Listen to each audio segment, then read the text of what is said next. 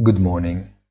If Wall Street smiles again and tries to show that it has regained that optimism and will to grow indefinitely that the Fed seemed to have weakened, interest rates keep creeping day by day by a couple of basis points every time, which, however, once added, progressively erode bonds prices, driving in some cases to consistent losses.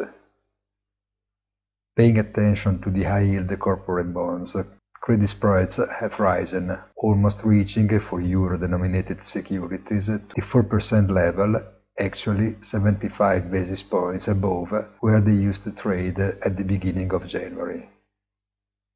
It is true that this asset class moves in strong harmony with the stock markets, but the concept of correlation is not so obvious always works the same way, history teaches.